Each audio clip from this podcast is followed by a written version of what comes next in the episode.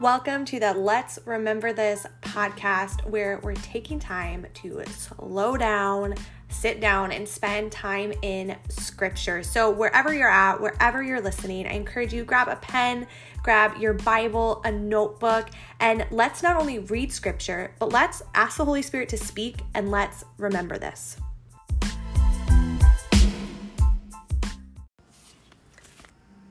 Good morning. Welcome again to the Let's Remember This podcast. We are going to be reading today again in Galatians 2. So we are reading verses 6 through 10 this week and just asking the Holy Spirit every day what it is that He wants us to not only just read, but also remember.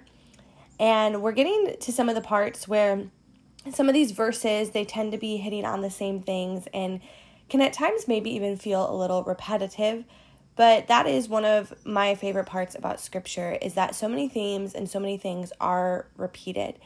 Even stories are repeated and we see paul continuing to bring up these same types of things. And so in today's verse we're going to experience some of that but i do want to encourage you that even if scripture starts to feel a little bit repetitive, to not let that stop you from diving deeper and really asking the Holy Spirit what it is that He has to say. Because sometimes I wonder if we have to keep hearing it because we're not actually remembering it.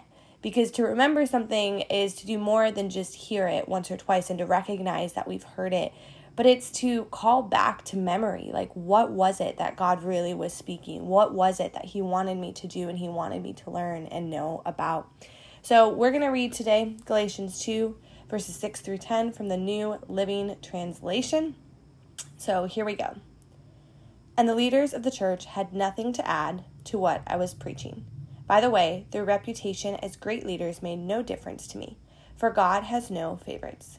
Instead, they saw that God had given me the responsibility of preaching the gospel to the Gentiles, just as he, just as he had given Peter the responsibility of preaching to the Jews. For the same God who worked through Peter as the apostle to the Jews also worked through me as the apostle to the Gentiles.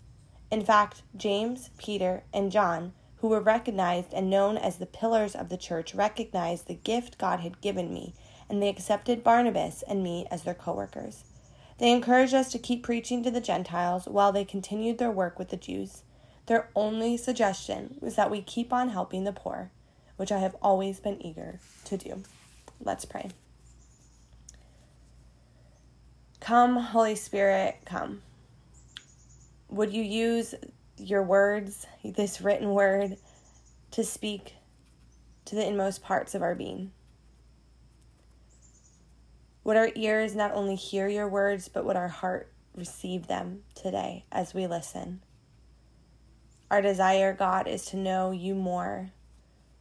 So we just ask that your Holy Spirit now would come. We ask this in your name.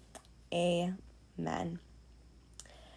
Okay, so he's mentioning here Peter, James, and John. We're going to be focusing on verse 9. It says, Peter, James, and John, who were known as pillars of the church, recognized the gift God had given me, and they accepted Barnabas and me as their co workers.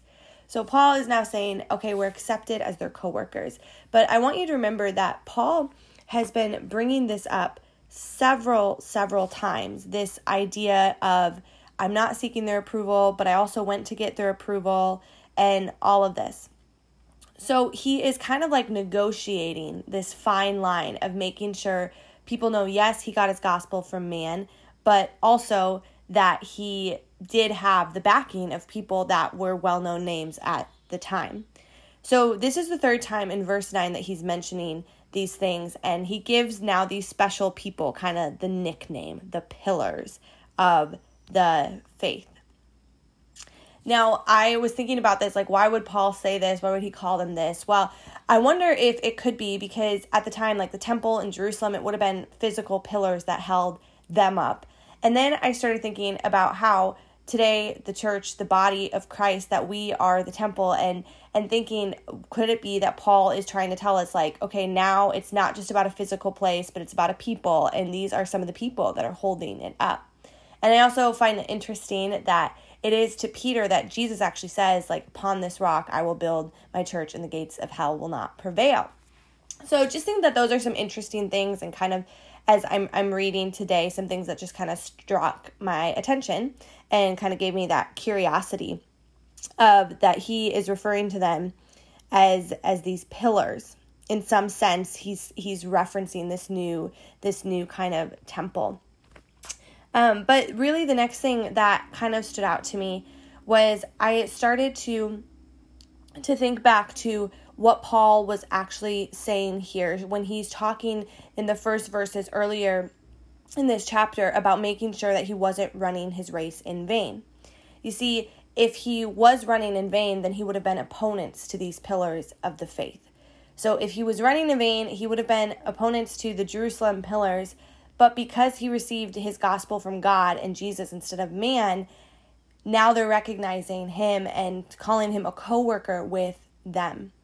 His participation in the gospel with them and his mission to the Gentiles with this same gospel are really the reasons that he needed to go up to Jerusalem and present the gospel to them. So he's going to them. And then we read earlier in the verses, if you remember, that there were some sneaky kind of false brothers that were coming in and trying to compel Titus to be circumcised. And so these were not the pillars of the faith that were doing this. These are some false brothers that were doing this. But either way, Paul wanted to make sure that he went to Jerusalem to present this gospel to them.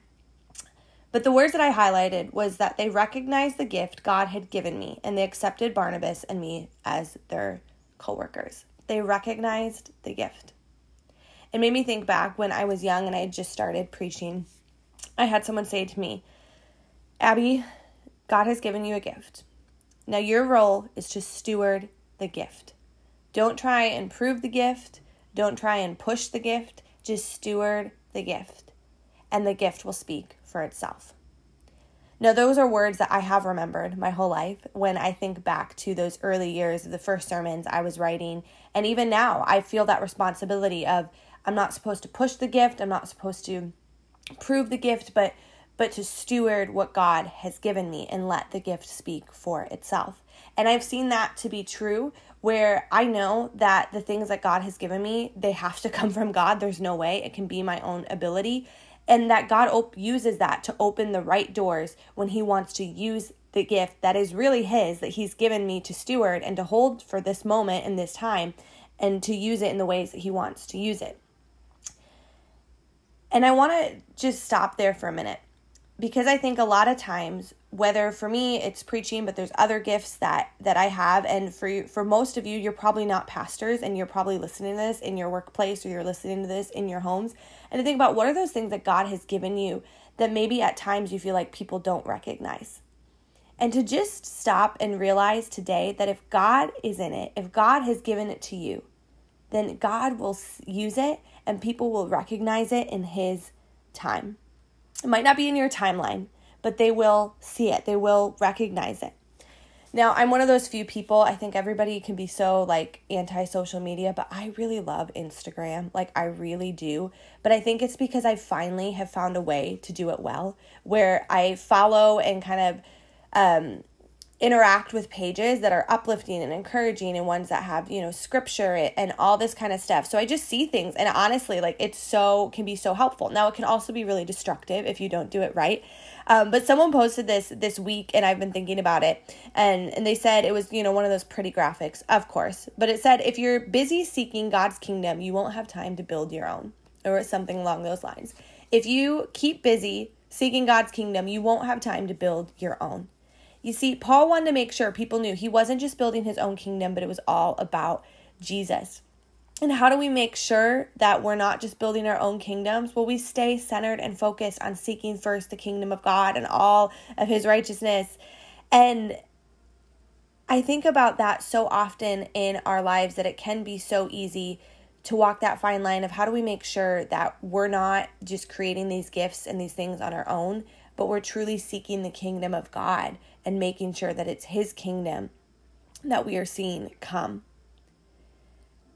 But one of the ways that we can often get stuck with this is through comparison.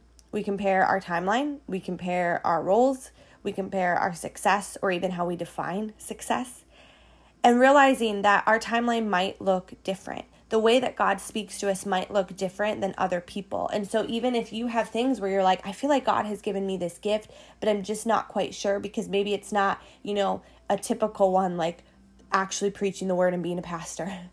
And and I am a firm believer that we need way more people in the workplace, in the marketplace, in businesses, in hospitals, in schools preaching right now.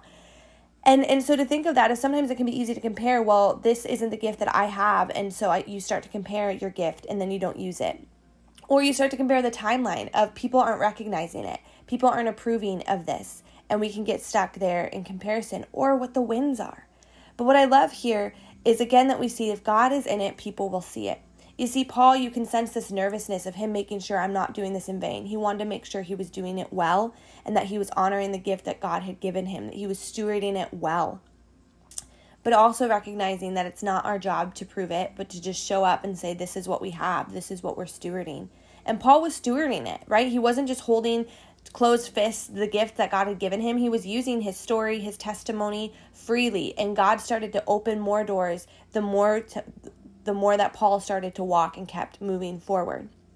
And we see here then that the pillars of the faith, they recognized it and they saw it because they too were seeking God's kingdom. They too were preaching the gospel and using their gifts. So they recognized that, yes, this is a gift from God. And so I hope these thoughts came across clear and not so scattered today. But really, what I'm looking at is thinking that God has given us all unique gifts and it might look different, our role might look different, our timeline might look different, but just as we said yesterday, it's the same God in them.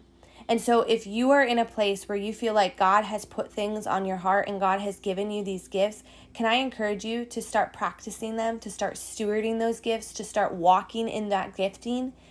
And just like Paul, knowing that the more that you seek God's kingdom and the less time you spend building your own, that people are going to see the gift that God has given you and they're going to give God glory because of it, because it's all Him and not you and not me and any or anything that we could do on our own.